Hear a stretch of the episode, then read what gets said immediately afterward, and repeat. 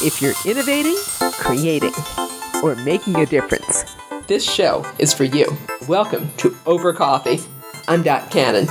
Here on Over Coffee, we talk with artists and innovators about the process of changing the world in terms of what they do. Because simulators are great ways for the students to learn how something might behave in real life. We are working with robotics and mixed reality to conduct simulations. How do you empower students and communities around the world for multiple award winning bilingual educator and instructional designer Javier Montiel, there are all kinds of answers to that question.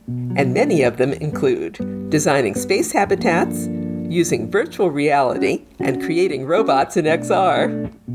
Javier is the co founder of Houston based International Aerospace Academy, an organization dedicated to exporting world class educational standards while engaging students through hands on learning. In November and December of 2021, the International Aviation Academy and the Aviation Youth Mentorship Program implemented the only initiative to take the NASA SPARX program both inside and outside of the United States, involving several hundred students in Latin America in the hands on program based on the Artemis space exploration. And this was just one of the projects in which Javier continues his work of linking Latin American students with NASA resources. But for Javier, who teaches in Clute, Texas, his work is not restricted to Latin America. It's about empowering everybody. Javier, before we get talking about an amazing project that you were piloting, I would love to know where the inspiration started for you that made you a global educator and an innovator that you are today. Well, one of my first decisions to become a, a global educator was because an inspiration of a student that I have. I've worked 17 years ago with kindergarten students. I'm still a, I'm a teacher. So whenever I was in my first year of teaching, I didn't know any better. So I began to run out of ideas. So back then, I didn't have any ideas of what a TEKS was or what I was supposed to cover. And then in my desperation, I begin to ask students, hey, what would you like to learn? And then I begin to make some notes about what the students were telling me. And they were telling me something crazy like horses or or mermaids or something like that, you know. But there, it was one specific student that really impacted my career. That student i'm here in front of you because of him. That student told me that hey mr montiel i would like to go to mars. And then all students begin to laugh. And i was fre- fresh out of college and i didn't knew better that we couldn't go to mars. So i told the student hey we can probably go to mars. And then i begin to develop a series of lessons just specific for that student as well as others. But you know those lessons that i designed eventually ended years later in nasa headquarters because one teacher that was with us back then she moved to nasa and then years later she came back to our school and i presented a few videos that i had with the students working with this series of lessons that i designed for doing like a virtual reality trip for students back then to Mars. And then her name is Lisa. Back then she was Lisa Nesbitt. She told me, "Hey, uh, why don't you come and join us to develop some lessons for this initiative that it was uh, 21st Century Explorers." and I was a volunteer developing some lesson plans for that initiative. I was developing these lessons for about a year and it was a great experience because it was inspired by one of my students. Then that branch of NASA closed. It was a contracted work from that organization. And I had already my lessons, and some of them were published, some of them were not. Because for you to develop a lesson for NASA in that specific project, you needed to probably spend like almost half a year going back and forth with subject matter experts and other scientists that were reviewing what you were writing. So it was a big experience and a great experience, one of my best experiences of my career. And then, you know, that branch closed and then the lessons they were some of them were not presented. So another colleague another teacher told me years later you know that was probably in 2011 or something like that. And back then whenever i was starting teaching was in 2004 and the lesson plans were developed in 2007 so you can see the big gap between the years and this teacher told me in 2010, hey, you have those lesson plans and you have these crazy ideas with your students that you're doing robotics from distance because the students were driving some robots from different parts of the world. One of them were in UK, some of them were here in, in United States. And she um, told me to present these lessons in a conference that is called Space Exploration Educators Conference, which is in Space Center Houston. And I submitted my application. I didn't know that I was going to be selected, but you know, eventually came the email. To my surprise, I was selected to present those lessons. And I'm from Mexico. I've never presented in English before this this time and it was kind of overwhelming but it was exciting at the same time so one of the lessons that I designed was about comparing and contrasting legends of the moon from Mexico and Japan. I saw some people from Japan and I was trying to make a relationship with them. Back then, we didn't have this term coin as well as we have, which is networking. So back then, I was trying to network with these people from Japan. They were very great hosts you know they were great guys. And then the next year whenever i talked to them one of the people that was in charge of bringing some students from japan to the united states he told me that he was interested to expose the students from japan that they haven't never been out of his island which is an island called shimane. They came from a university that is Shimane University. So this university prepares a lot of you know degrees and stuff, but one of them was teaching. So this teacher from Japan was bringing the students with him for the space conference and he told me to try to coordinate a program which the students can come here to the United States and see one American school so they can learn how to be open eye about other cultures because they have never been you know as i was telling you exposed to other other countries or other ways to make things available. So i began uh, this project with him and it lasted probably like seven years. We were bringing students from japan here to tour our schools. And one year was JAXA JAXA is the equivalent of NASA in Japan, who came here to the United States and they presented some lessons that they were tailored to Japanese students, but they wanted to see how a Japanese lesson can perform in a, an American classroom. So that was the beginning of my career, you know, by the inspiration of a student that eventually took me all the way to develop some curriculum for NASA bringing students from Japan. And now I'm fortunate enough to be working and collaborating with other friends from Mexico. I'm teaching, well, I'm leading an initiative there with other mentors, which is David, David Garcia, and Dr. Jesus Cimental. They are good friends of mine, and we are collaborating to bring students to uh, compete here in the United States to different competitions. One, you already know her, which is Jill Zande. She works with MATE.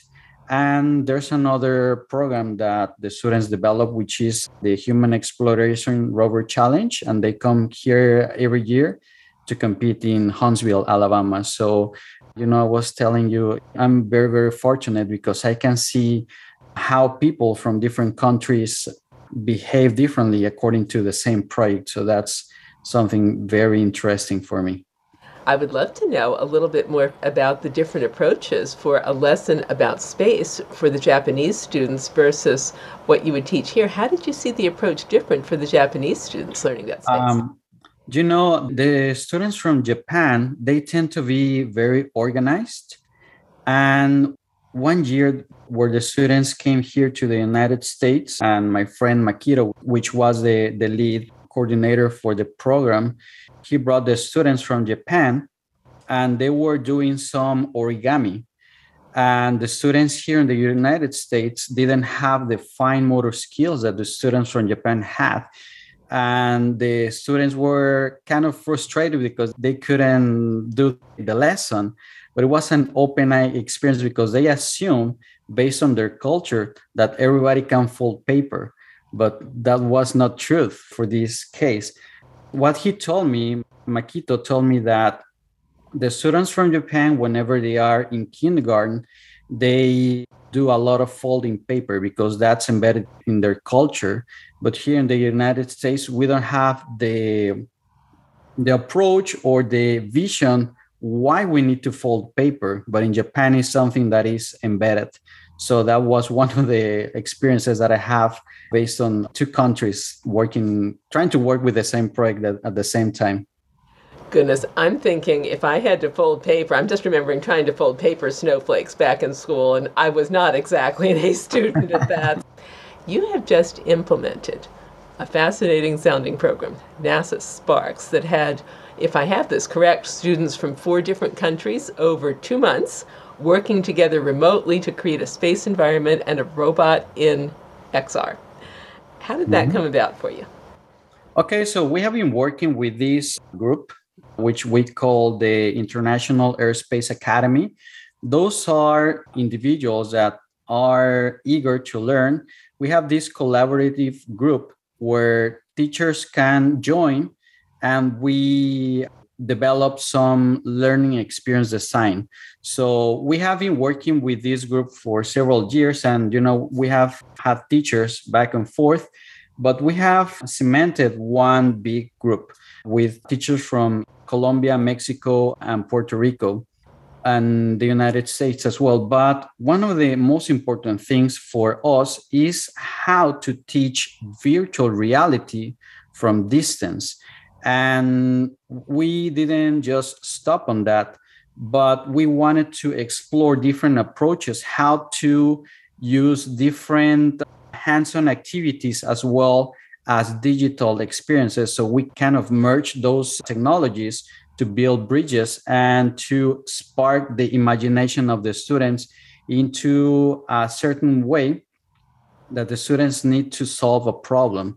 So NASA SPARX is a, a program that is being developed by NASA by Paragon TEC, which is a contractor from NASA, and they are implementing this program for probably 500 schools here in the United States. And our team with the Aviation Youth Mentoring Program, which is a partner with us, they are trying to help us as well to push this initiative out of the United States. So our group is the only group that is developing and try to work with this program out of the United States with different countries. So our team was interested to solve this problem of how mix robots with augmented reality. And the reason was because sometimes we are limited in the physical world. And we have some robots that come from Lego, for example, that they just have a certain way to be configured, or you have limited pieces, but you cannot put anything around it. Or you have, for example, other robots from different companies, and they're just one way to put it together.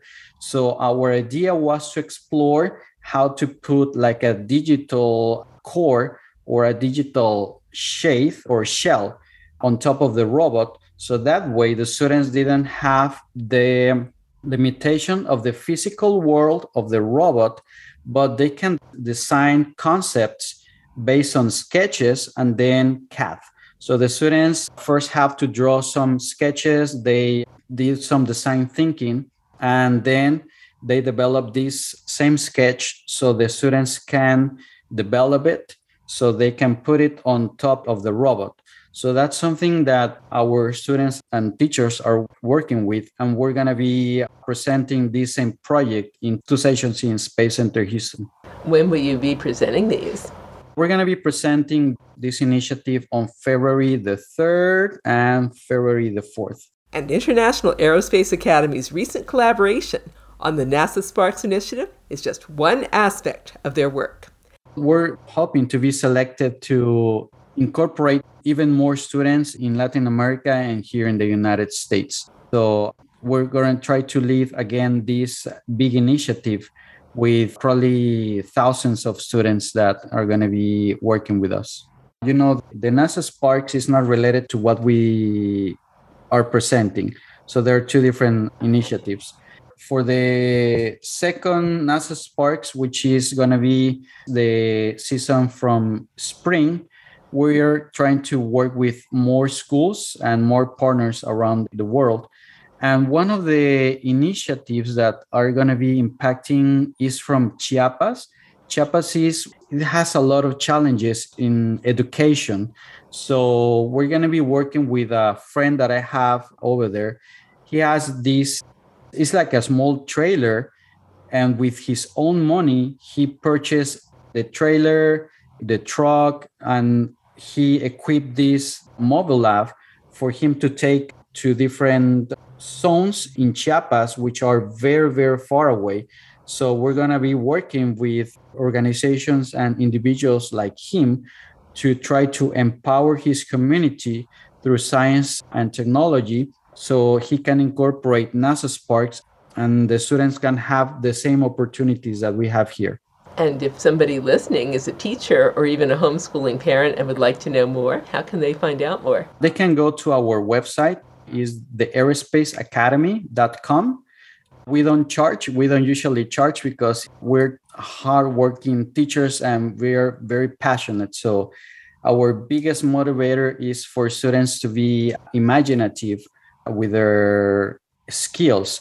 So one of the or our goals for our organization is to try to incorporate students to build solutions based on technology, research, and meaningful projects. So this is one of our goals for our students. The aerospaceacademy.com now, VR was not that widespread about 10 years ago. How did you first become interested in VR as a teaching vehicle? Okay, so one of the first approaches that I had was first with habitats. So I was very fortunate to visit NASA in Johnson Space Center, and they had this huge, huge habitat from a program that is called HERA. HERA is a program from NASA where they isolate people for long periods of time so they can test subjects. So whenever they go to Mars, they kind of know how people will behave in an enclosed environment with low privacy for long periods of time. So I was thinking how we can develop something like that because I was very fortunate, but not everybody has the fortune to be inside NASA facilities, seeing this kind of crazy project and learn about it. So that was one little spark that was in my mind how to do this opportunity for everybody. And then, you know, we have a lot of developments of different lessons where the students design some habitats, but they are scaled. So they are very tiny and sometimes they can be made out of PVC pipes and stuff, but they are still limited because our physical world is, is limited, you know. And one of the ideas that I have was to produce 3D printed habitats. So I begin to explore how to do those same habitats with 3D printing. And then I discovered that there was a way, or if there was a way, to use these same models back then probably let's think probably like five years ago we didn't have this virtual reality spread as you said so i was researching how to use cad models into something that was easy for the students to to see because with virtual reality you can go inside even though you have a small scale habitat so the idea that i was trying to incorporate was how to research that pathway. So I begin to explore different tools and websites and different approaches. And there was one that it was standing among a lot of the programs that I was researching, and it was CoSpaces. So I made a contact with them and I realized that they have an ambassador program. So I wrote to them to become one of the ambassadors. I had to go to a selection process and stuff. I had to submit like an essay, submit like a 3D model and that kind of stuff. So I was fortunate enough to be selected to be one of the ambassadors. And then I begin to piloting this program finally with the idea that I have back then, which was going inside habitats. So during the pandemic, it was very interesting because we were trying to reach some students and they didn't have contact. So I make a contact with a friend that I have from Mexico, Professor Max, and we were trying to pilot this program for the first time with students because I presented this session one year before the pandemic and it was just the framework but i didn't have the actual students developing this program for this first time. So we were trying to do this project and was very very successful. The students were very engaged because they were developing the habitats but not just that. They were coding the habitats and they have some robots that they were trying to move how to plant. And it was just a simulation for that. So that was the first steps how we started to incorporate virtual reality in our practice. Now the idea to explore you know robotics with mixed reality was based on the terms that you know our world our physical world is limited. So we want to extend more the simulation because simulators are great ways and opportunities for the students to learn how something might behave in real life just having a concept so we are working with robotics and mixed reality to conduct simulations what was one of the favorite things that you saw your students come up with that really wowed you while you were doing this program? One of the first things that I saw, and one of the first videos that I saw, was that here, for example, in America, we take for granted that probably some students might have robotics kits in their schools or you can go to the store and might get like a robot or a little toy car that you can probably work with. But in different countries like in mexico we don't have that luxury. So one of the first videos that i saw and one product that one of the students designed was a very eye-opening opportunity for me to learn about how people from different backgrounds are trying to solve the same problem using what they have so i saw this student that used an old remote control from a toy car. It was all tear up, but he put it all back together. He even had a wooden stick sticking out. He connected that remote to a few servo motors from, I think, from an old radio, you know, with a tape recorder and stuff. I think he tore apart that. He used cardboard, and for wheels, he used some leads from I don't know, from Coke or water or something like that. So he used this robot that it was made from scratch, basically scratch, you know, cardboard, plastic, and an old remote control. But he followed our framework to design a robot that was digital on top of it. So he was controlling the remote control and with his cell phone, he was seeing something different, not just the toy car that he made from scratch, but it was the digital image of a launcher from, from Kennedy Space Center that they have this big SLS, and then the animation stop, and then you can see the SLS going to the sky. So it was very interesting how different students with limited resources can have different approaches just following the same framework that we design. When you mention limited resources, what can we do in the future to make opportunities like this more accessible to students who may not have the resources, who can't go out and get that little toy car or whatever? Maybe it doesn't occur to them to find a couple servos and an old remote. You know, is I think it's the imagination of the students and it's up to what they have in mind because to create beautiful things you don't have to have like the latest technology or the latest toy or the latest iphone to to run all of this i think imagination here is the key and having the students to imagine how to solve a problem by just sketching and then one of the things that we can also incorporate is just a basic computer because now computers can run different programs. One of them is uh, Tinkercad, where the students are gonna have the like the baby steps in order for them if they want to go more professional to more advanced programs like SolidWorks. So these are like the baby steps if they want to achieve something better in the future, but at least you have this approach. So I think one of the first things and trying to answer in your question is to use the imagination of the students and try to incorporate and build bridges with technology with computers so that way the students can learn from both from the hands-on activities as well as the digital world I was sorry to see that NASA SPARX is going to have a deadline of people enrolling of January 12th, which will be after we post the podcast.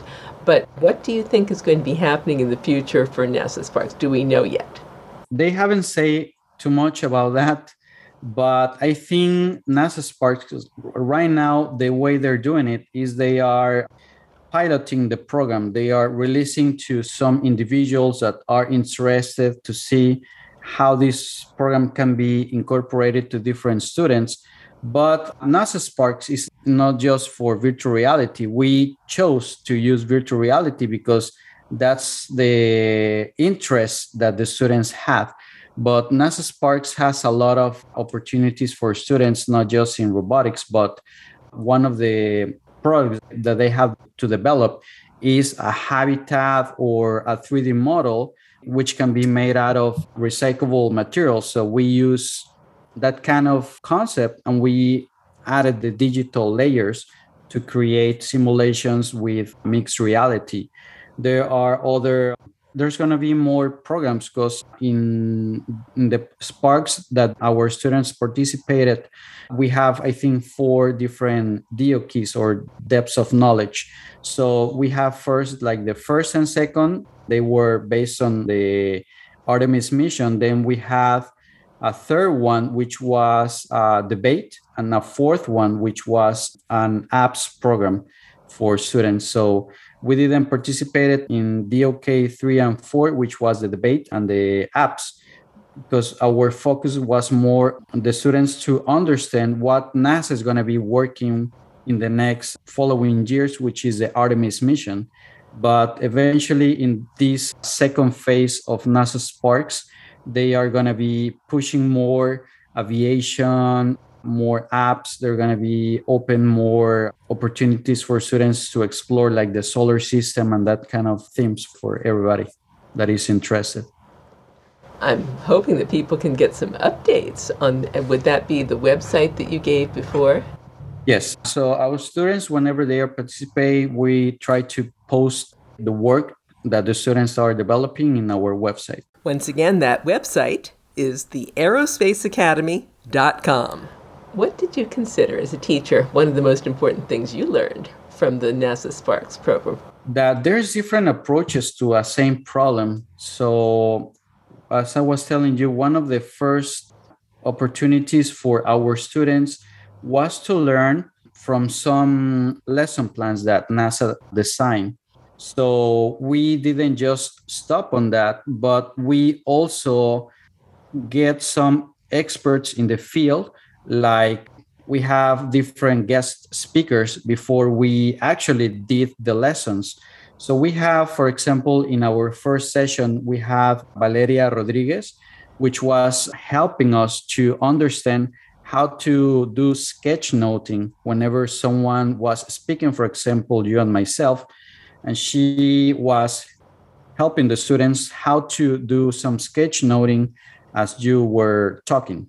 So that was something that we wanted to explore for the students because that's a skill that they're going to be carrying that for the long term, for the future, and for for life learning skills. So we also have a guest speaker from Kennedy Space Center. He's an engineer and he works with the rocket that is going to be launched. So is the SLS. We also have other guest speakers, which were the students from Mexico that have been working very, very hard for trying to get some community involvement into their their activities because they have to have some certain activities for them to be considered for a prize. They illustrated the students with their experience as a student because you know teaching students as teachers sometimes they see you like someone that is grown up that probably you're not in the same generation as the students especially teenagers. But if you have students that are actually students from engineering and they are telling them about their own experience as engineering students, how they are solving problems, how they first became interested into STEM education, it is more likely that the students are going to be listening because it is the same students that are being communicating peer to peer. So that was something that was fun to explore. How can people best support you? I understand the Academy is mostly volunteer. Yes. So, what the best way to support us is if you are interested to develop a program, we have some frameworks that can help you to develop some tailored program for your school, for your organization. As a matter of fact, I'm just working with the students from from Latin America I'm also helping, for example, a university from Romania. Uh, they are the Carol Davila University from Pharmacy and Medicine in Romania. So they came to me and they wanted to explore how to incorporate space into their practice, which is medicine. So we begin to brainstorm how they can do it.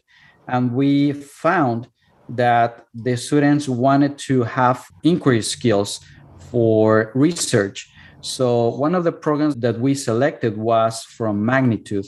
Magnitude is an organization that is in California and they develop crazy stuff. They send seeds to space in order for them to grow with a microbe that this microbe is in symbiosis with red clover, which is the plant that we are growing in this organization.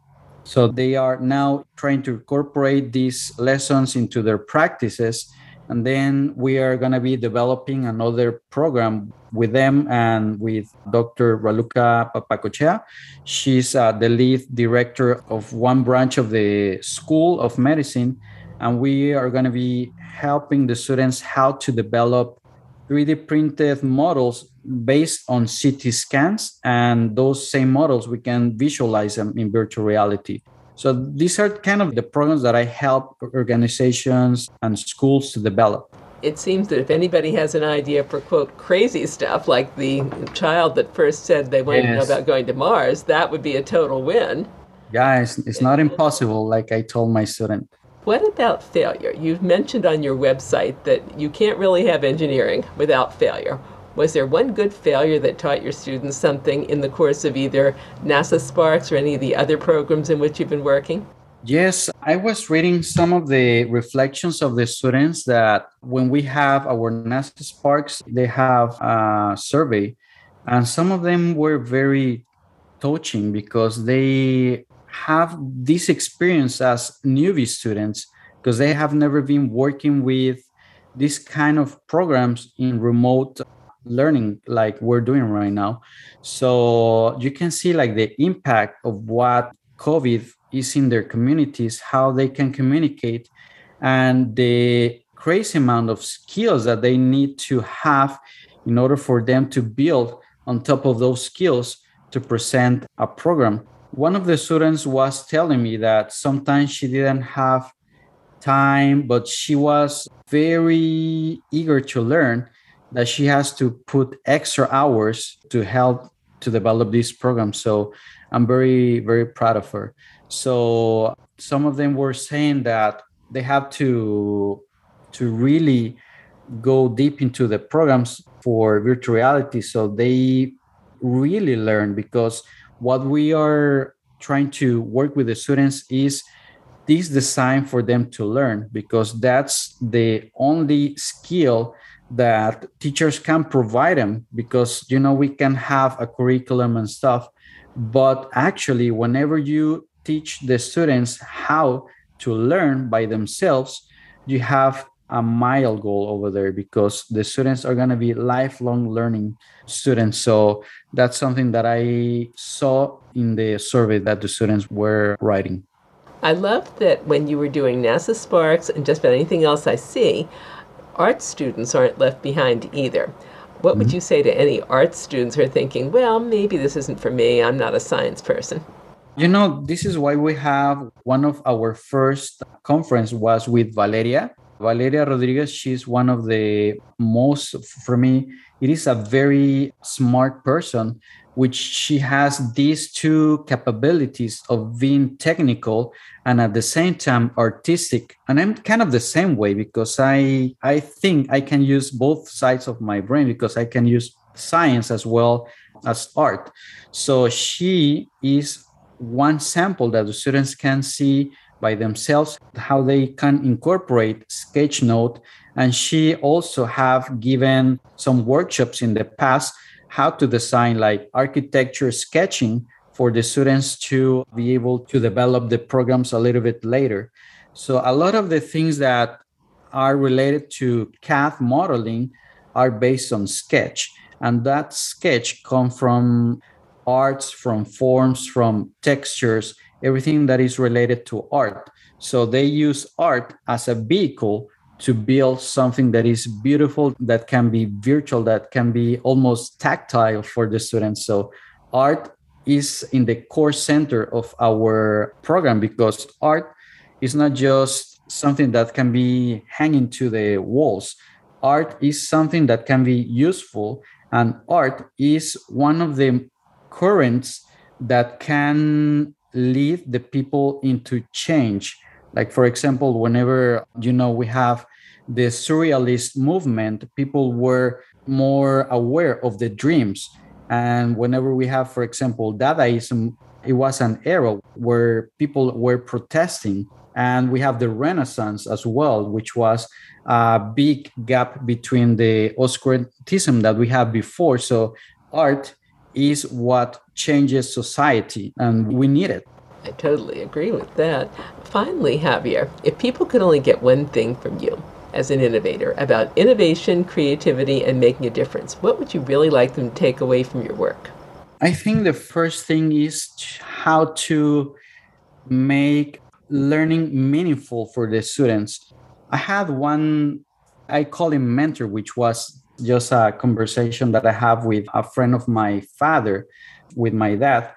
Whenever I was in college, my dad and two other guys from a company, they design suits for people, you know, and they work for the second largest factory in the world. They have big brands that they were producing the suits or coats. And we went to a field trip with them because they wanted to open a new plant and my dad was kind of in charge of that project as well.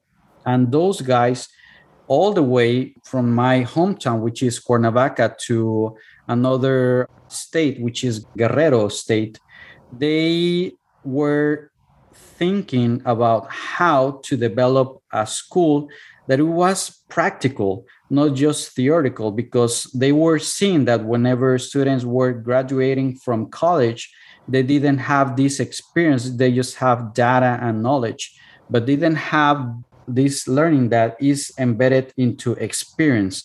So, if something that people want to take from me is how to design knowledge or experiences that are relevant for the students because those experiences are the ones that are going to be impacting the future of the students and they're going to be leading the way of the students in the future.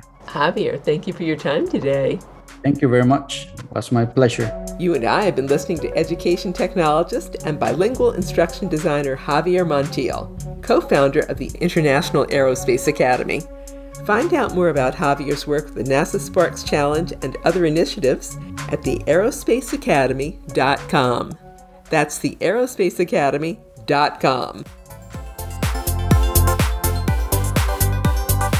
And that concludes this edition of Over Coffee. Thank you for listening. Listen to more Over Coffee podcasts at twomavericks.com. That's two, T W O, Mavericks, M A V E R I X. And you can contact us at twomavericks at gmail.com. The music you're hearing is royalty free production music provided by Pond5 at pond5.com. I'm Dot Cannon. Here's wishing you a cappuccino day.